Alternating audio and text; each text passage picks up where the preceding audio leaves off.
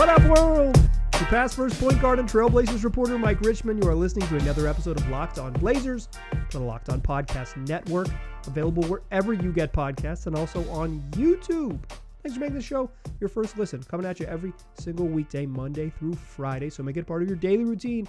Make it your first listen. Tell your friends to do the same. It's Locked On Blazers, your team every day. In today's show, we're learning lessons from the playoffs. The Portland Trailblazers haven't played a meaningful game in two years. I would know because I've been talking to this microphone about them a lot. But I'm not going to let that deter me too much. I'm still watching and enjoying postseason basketball a great deal. And I have I came away from this weekend thinking about the lessons the Blazers can learn from the playoffs. That's what we're going to do to uh, to begin this show is talk about the lessons we learned from the playoffs, specifically from the Sacramento Kings, some other sort of general lessons learned from the couple uh, from the opening round of the playoffs, and then we'll close the show talk, talking about what the Phoenix Suns are doing with their TV deal. I don't know if it's replicable in Portland, but it is proof that ownership absolutely matters. We'll talk about that to close the show. But first, let's talk about the Sacramento Kings.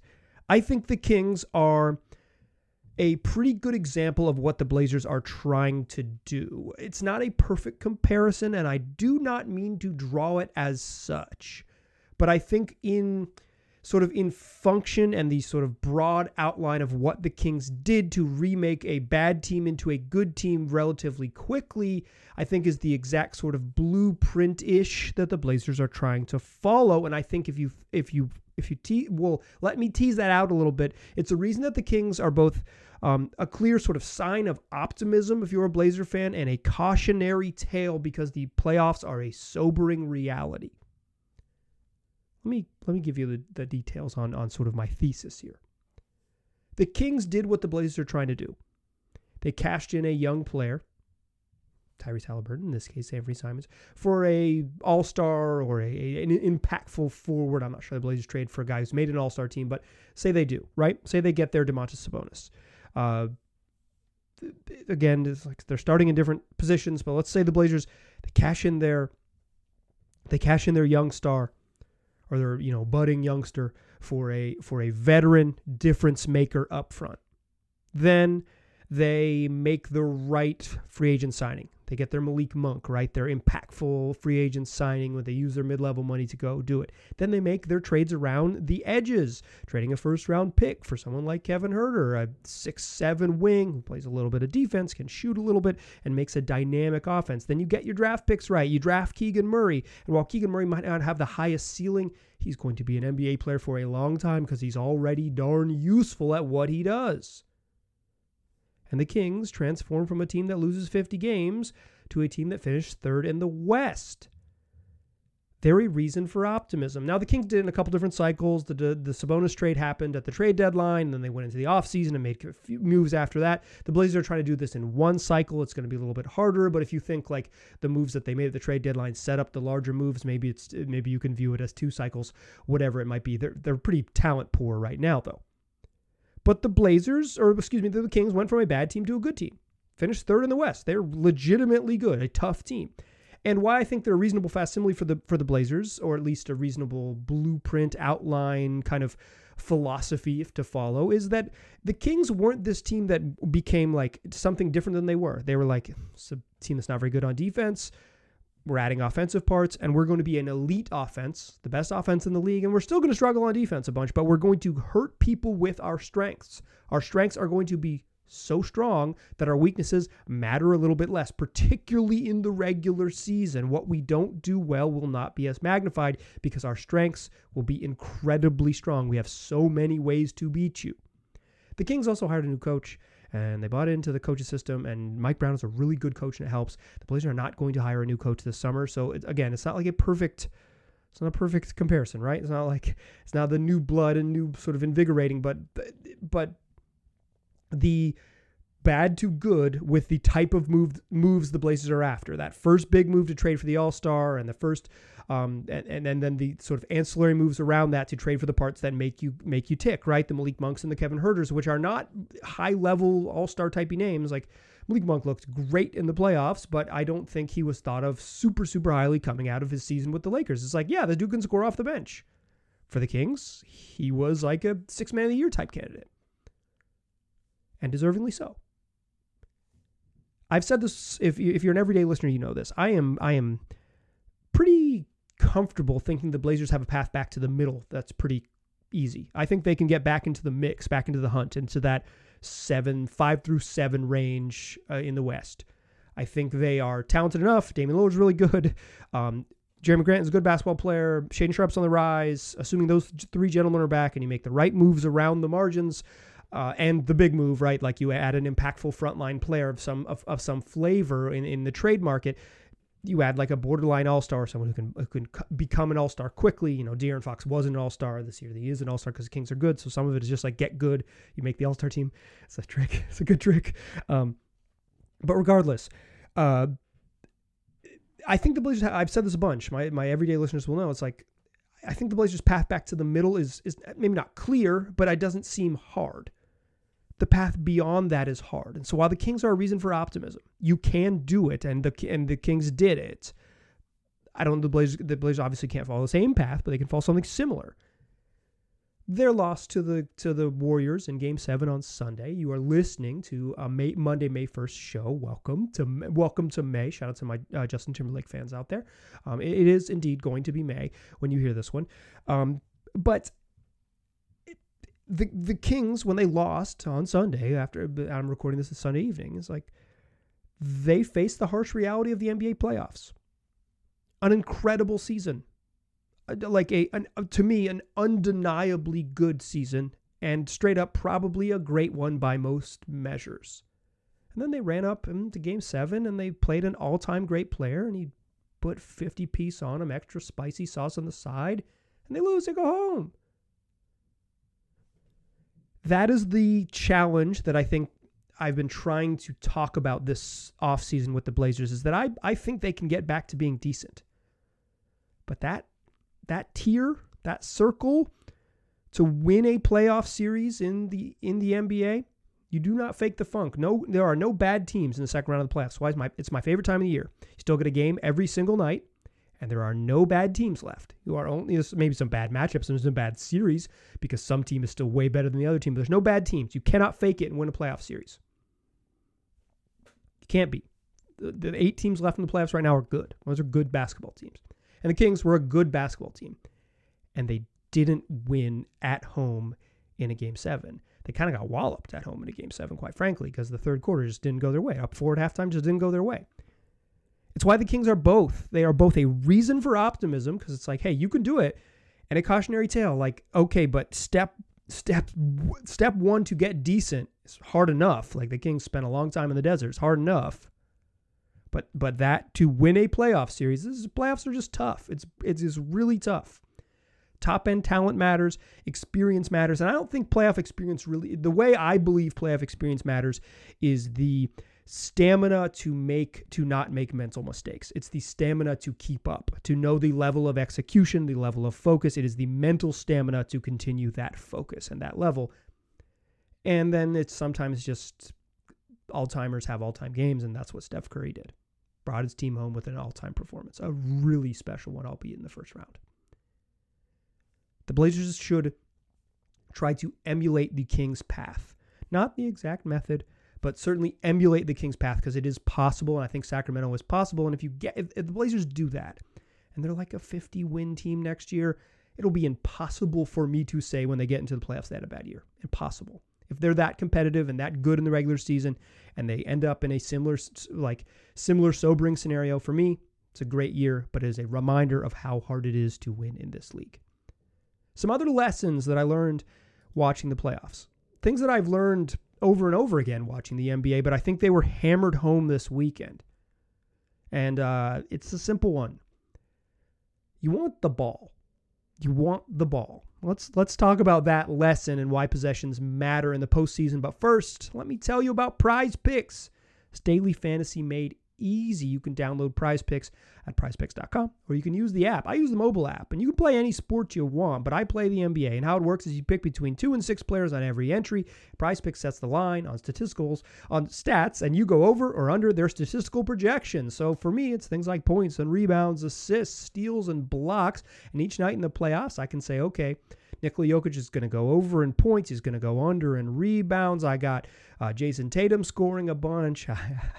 and if I'm feeling froggy, I can pick six entries and say I'm going to get all six right and win a whole bunch of money, up to 25 times your money back. But you can set your own lines. Four, four out of six win some money. Five out of six correct predictions win some money. That's the great part. It's just you versus prize picks projection. So go to prizepicks.com right now or download the app to sign up and play daily fantasy sports. And first time users can receive a 100% instant deposit match up to $100 with the promo code LOCKDOWN. If you deposit 100 bucks, Prize Picks gives you 100 bucks. You deposit 50 bucks, Prize Picks gives you 50 bucks. Don't forget, enter that promo code LOCKDOWN at sign up for an instant deposit match up to $100. All right. Let's talk about some other lessons learned from the playoffs. There are a thing there, there are a thing. Sunday evening, grammar has escaped me. There's a thing in the advanced statistical world called the four factors. And what they are measuring, essentially, is who gets the most opportunities. It's turnovers and rebounds, foul shots. It's measuring who gets the most opportunities. And uh, the Blazers have tried to introduce on the broadcast a, handful of times uh, via Corey Jez, their their advanced stats specialist. he has a better title than that, but forgive me, Corey. I don't know it off the top of my head. But what all that is, is the very simple idea that if you have more chances to score than the other team, you're going to win.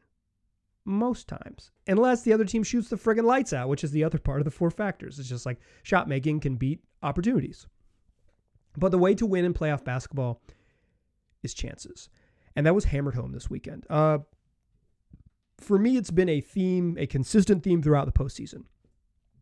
Teams uh, in a league where offensive rebounding has been super de emphasized over the last decade, teams that have gone to the glass and crash hard give themselves more opportunities to win the friggin' game. And teams that are really big and stay big and can control the glass have a chance to win the game. The Lakers when they went small against the Grizzlies, had trouble. And then in the, the, end of the series, they said, okay, we're not going to play those weird LeBron at the five lineups. We're going to put Wenyen Gabriel in. We're going to at least have like someone who's at least long and play to our strength and stay big. But when they started the games big with with Vanderbilt and with with Anthony Davis and with LeBron on the front line, they hammered the Grizzlies on the glass, and the Grizzlies' lack of size was a big problem. It was they just they just couldn't hang in the second round of the playoffs. Phoenix goes into Denver, and Denver opens up a 20 point lead by virtue of taking 17 more shots through three quarters. 17 more shots. Uh, the Suns, you know, they're not going to shoot three pointers. They have like three of the greatest mid range shooters the league has ever seen. They're just going to shoot from the mid range and hope that 55% from two beats 35% from three. The math isn't perfect, but the way it can't you can't win that math battle if you give up 17 more shot attempts and you don't take threes. I think Phoenix actually might be fine taking twos. Like, Kevin, give me give me Kevin Durant and Devin Booker taking shots they can make and and and don't give up 17 more attempts. But Phoenix turned the ball over way too much in the first half and got crushed on the glass. So they are down 1-0 against Denver because they didn't have as many opportunities on Sunday in game seven in Sacramento. The Warriors down four on the road. And what do they do? They absolutely dominate the possession battle in the third quarter. And the third quarter changed the game. Found themselves up 10 heading into the fourth and held on. Uh, Sacramento just didn't have enough juice down the stretch to, to get all the way back, and they didn't shoot that well. Golden State had 13 offensive rebounds in the third quarter, and through the first 10 minutes of the third quarter, they committed one turnover. 13 second shots. Some of those are like, you know, you, you try to tip it in and miss it, tip it in again, and one turnover. They crush them in the possession battle. Uh, in that same stretch, uh, Sacramento only turned the ball over twice. Very, very, very clean quarter in terms of uh, turnovers, but 13. The Warriors, you know, can get a little sloppy. Their their biggest weakness is probably they'll turn the ball over in bunches and they foul a lot. Um, and those two things, like uh, we'll see if that comes up in the second round. But like they didn't give up a bunch of free throws, so that's opportunities. They didn't turn the ball over, and they got a bunch of second chance opportunities. The, the Warriors also missed like somehow every single free throw they took in the third quarter. If they make those free throws, the game's a blowout heading into the fourth. It's a blowout. Turned into a pretty easy win, but it's a blowout because they dominated the possession battle. You can't win in the playoffs if you are a team that gives up extra possessions. And guess what? Your Portland Trailblazers did that all stinking year long. There was a time for most of this season when the Blazers turned the ball over more than any other team in the league. They were loose with it. Some of it was they were trying a bunch of sort of um, get Dame off the ball type of offense stuff. Some of it was Dame had his a uh, career high in turnover percentage for going for most of the season and finished re- with it. But he was like way, way, way, way, way below his career levels, and then he ended up like kind of at his career levels by um, by the end of the season. But he, but they were loose with the ball, loose with the ball all year. It was a huge problem, huge problem, particularly early in the season. I think that's um, probably like 60, eh, 70, 30 players over coaching, but certainly scheme is a big part of it. Uh, 30% to me is a, is a large percentage, maybe small to you. But they turn the ball over a bunch. And they're a bad rebounding team that's not the makings of a playoff team that wins. So if, if Portland wants to transform this summer, they want to follow that path. That's I don't know if Sacramento laid out. Like I'm kind of maybe it's like the Blazers are not going to be the Kings. So um, if they want to follow the path to get good, part of that has to be addressing those problems.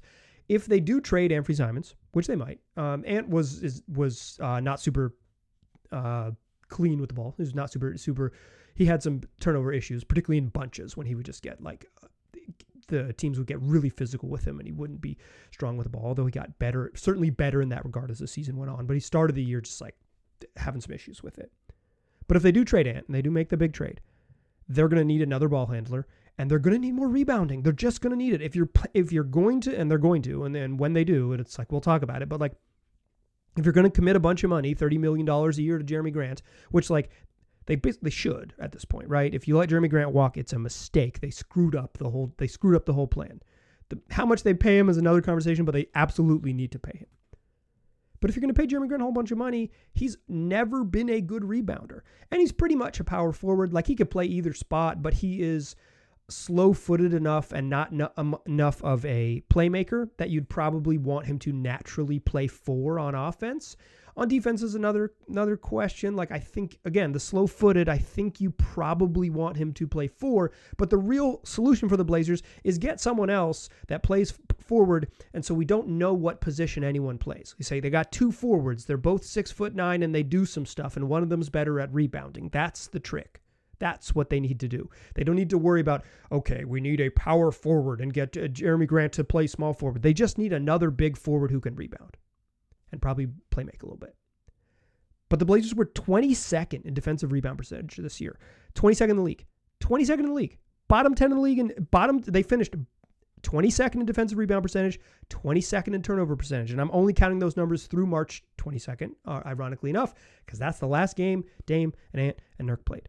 That was the shutdown game. I'm not counting the garbage time game where they're actually cleaner with the ball somehow, but it's just that's not the Blazers. Like, uh, with all due respect, like uh, Jonathan Williams and and and Skylar Mays and and at all and a whole bunch of Kevin Knox is just like not the team that's going to play next year. All those dudes could conceivably be on the roster, but all like to me, um, that's just not them. So I cut it off at March 22nd. The Blazers 22nd in turnover percentage, so the bottom eight, bottom eight in the league or eighth worst team team in the league in terms of turnovers bottom 10 in defensive rebound percentage, 22nd in the league, one of the worst defensive rebounding teams in the league.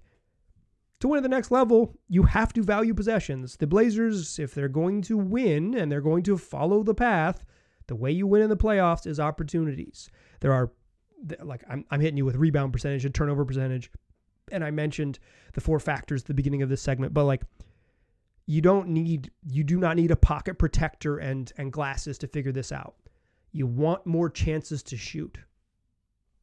And the Blazers were a team that didn't they didn't offensive rebounds like they didn't get themselves second chances either 22nd offensive rebound percentage bottom 8 in the league in offensive rebound percentage they didn't get second chances they didn't prevent second chances and they turned the ball over a lot Those are areas they must improve because that's what wins at the that's what wins in April and May. Worry about June some other time. We'll dream about June. Let's worry about April and May and dream about June. The path has to be valuing possessions, a thing they absolutely did not do this year. Okay, to close the show. Suns got a new owner, and they're going to eat a bunch of money to make it easier to watch their team play basketball. It is the dream scenario for fans, something that Blazer fans should dream about. Let's talk about if it's realistic at all and why it's a true dream scenario in the third segment. Join me there, won't you? Still a pass first point guard. I'm still Mike Richman. You are still listening to Locked On Blazers. This week, the Phoenix Suns announced under new ownership Mat Ishbia, who bought the team right around the trade deadline, just before the trade deadline, and signed off on the Kevin Durant trade that they're moving all their their. Uh, it, I've covered a bunch of the show is that regional sports networks are dying. Um, they're dying. It, the model is going to die, and it's gonna it's going to we're to watch sports local sports in another way at some point. People still watch sports on TV, but they don't really watch cable. So something's going to happen, and the Suns are out in front of whatever that something looks like because they are pulling their broadcasts of the of the games the of the Suns and the Phoenix Mercury off of uh, Bally Sports, the regional sports network that has filed for bankruptcy, and they're just going to put them. They're just going to put them on broadcast TV. They're just going to be on local TV for free, so you can watch all 82 games of the NBA season for free and all 40 games of the WNBA season for free. And Mat Ishbia said, "There's always a way to make money. It's about marketing." And he was specifically talking about the Suns in the quote that that I read but it's the same damn thing. Here's the problem. The other part of this story, as as, as reported uh, across a, bun- a couple different places, but I, I read it in ESPN as, as well as, as as the Athletic. But they're going to lose a bunch of money doing this. ESPN says they're going to lose tens of millions of dollars a year. A big way that sports teams, particularly in non glamour markets, make money is they sign a favorable local broadcast deal, and that's a big part of their income. What the Suns are doing is they're saying, I don't give a hoot about that. We want people to be able to watch the games because it's marketing. Let me let me tell you what I mean by that. The Suns have Kevin Durant, Chris Paul, Devin Booker, DeAndre Ayton, a fourth, an interchangeable fourth player, Josh Okogie, Torrey Craig. For some reason, never Terrence, Terrence Ross under any circumstances. Only when they're getting shelled does he get to play. But what what Ishbia, what the Suns ownership is betting on is that you make the money on the back end. You might hemorrhage money, but the team is going to be pretty darn competitive and incredibly popular. So more people are talking about them. So more people are watching them. So more people are buying merchandise. So more people are invested. So you want to buy more tickets. So you want to go to regular season games. So you want to go to playoff games, and you can you can run up the price of the brick because if there is more demand because it's more popular because you're reaching more homes going to make money on the back end. Now, up front, you might lose a whole bunch of money. And I think it's this is pretty specific to the Phoenix market where there's, uh, you know, where there's football, um, professional football, where college football, at least Arizona State is popular from what my, my understanding of the Phoenix market. You've got the Arizona Diamondbacks, who I don't think are particularly popular, but are uh, surprisingly good at baseball this year. That's right. I know something about the I know something about the NL West. Uh, it's like they're in a market where there's competition for eyeballs, and just making it easier to get eyeballs as a way to market the team seems really stinking valuable. And it's why ownership matters. Because someone who's fabulously wealthy and understands how NBA teams work say, we can lose money because I'm going to own this thing for 30 years and I'm it's going to increase in value by like a percent and a half a year. So by the time I sell it, it'll be worth 30% more than when I bought it. So I bought it for uh, whatever the valuation was like 4 billion dollars to buy the the both both basketball teams and the and the facility and it's like uh sure, tight, like it's going to increase by by 30% by the time I sell it. So my stake that was, you know, he didn't buy he didn't buy the outright. He's not 100% owner or whatever, but he's a majority owner. So his stake, which was, you know, say he paid three billion of those dollars, cool. You make a billion bucks. You're just making a billion bucks on the back end. A billion dollars. That means you can burn $10 million on broadcast television knowing that it'll help you drive tickets, butts in seats, which helps you, if there's demand, increase the price because there's people who want to put butts in the seats. It helps you get renewals for season tickets, which is the main thing that NBA teams want to do and helps you sell a whole bunch of playoff tickets because people are invested because eyeballs win. Ownership matters because knowing that doing something immediate. Okay, I own the team. I'm making an immediate channel where there's going to be on on television and streaming as well. So if you're out of market, you can just stream the games. So it is why ownership matters. I'm going to do something bold. I'm going to do something immediately and I'm going to do something for the fans because the money doesn't matter because I know I'll make it back because the asset is appreciating. Sports teams always get more valuable. Pretty much no example in the history of American professional sports of a team becoming less valuable. We're talking about 100 years of evidence to suggest these teams always be always appreciate. Losing money isn't that big of a deal because a loss, a team operating at a loss can like I don't want to get too deep into this, but there's some valuable tax loopholes for, for businesses that operate at a significant loss, particularly at the scale that NBA teams do. Ownership matters because this is a something that is a directly beneficial to fans, is against the money-making principles that other of his peers are following, and and straight up admitted the truth. There are always ways to make money. We will make our money back knowing we're going to lose money up front. Could the Blazers follow this? I don't know. There isn't the competition for eyeballs in the Portland market, so there's less incentive to say make it free so everyone can watch. Because who are you really competing with? Like, first of all, the Blazers are on the Mariners channel. Um, obviously, the like MLS teams and and NWLS teams, it's like or NWSL, like those aren't those aren't competing at the same level as as the NBA. The Seahawks is just like sort of I guess you're competing with the Ducks and the Beavers football, like you're competing with college football and a little bit of the NFL, but you're competing with the NFL as a whole, not like regionally. I I think there's not much incentive to do it. But if you're rooting for like why, among the reasons why having like deep pocketed, don't give a heck owners matters, it's stuff like this. It is saying, is doing a fan first aggressive move because you know that the money doesn't really matter because you'll make it somewhere else or it's funny money anyways because you just bought a $4 million frivolity, $4 billion frivolity. I don't think Portland can follow it.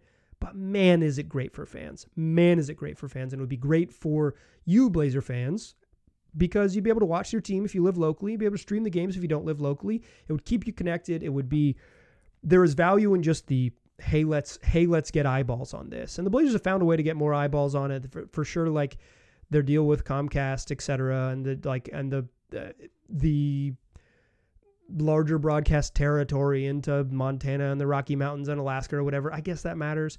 But to me, putting the games for free on KGW, back where they belong, baby, um, it would be really wonderful for fans, undeniably wonderful for fans. And um, I'm just never gonna root for billionaires to make more money. Give us, give it to us for free. Make it easy to watch that's just the news of the week. I thought uh, closing the show with that. That's a that's a real uh, an interest for me. Guess what? We're going to do more player reviews the rest of this week, and I'm, I'm, trying to line up an interview. We're trying to do an interview every week of the off season, including and we'll roll out our player re- player reviews. We're heading into draft season. Who knows if Blazers make a draft pick, but we're heading into draft season regardless. So it should be a bunch of fun. Uh, tomorrow's show, we're going to talk Trendon Watford, and we're going to talk Drew Eubanks, a double player review episode. Uh, come back and listen to that one. That's Tuesday show. We'll do five more of these. We'll do five of them every week. So come join us. Tell your friends to do the same. Make it your first listen. I appreciate you listening. Talk to you soon.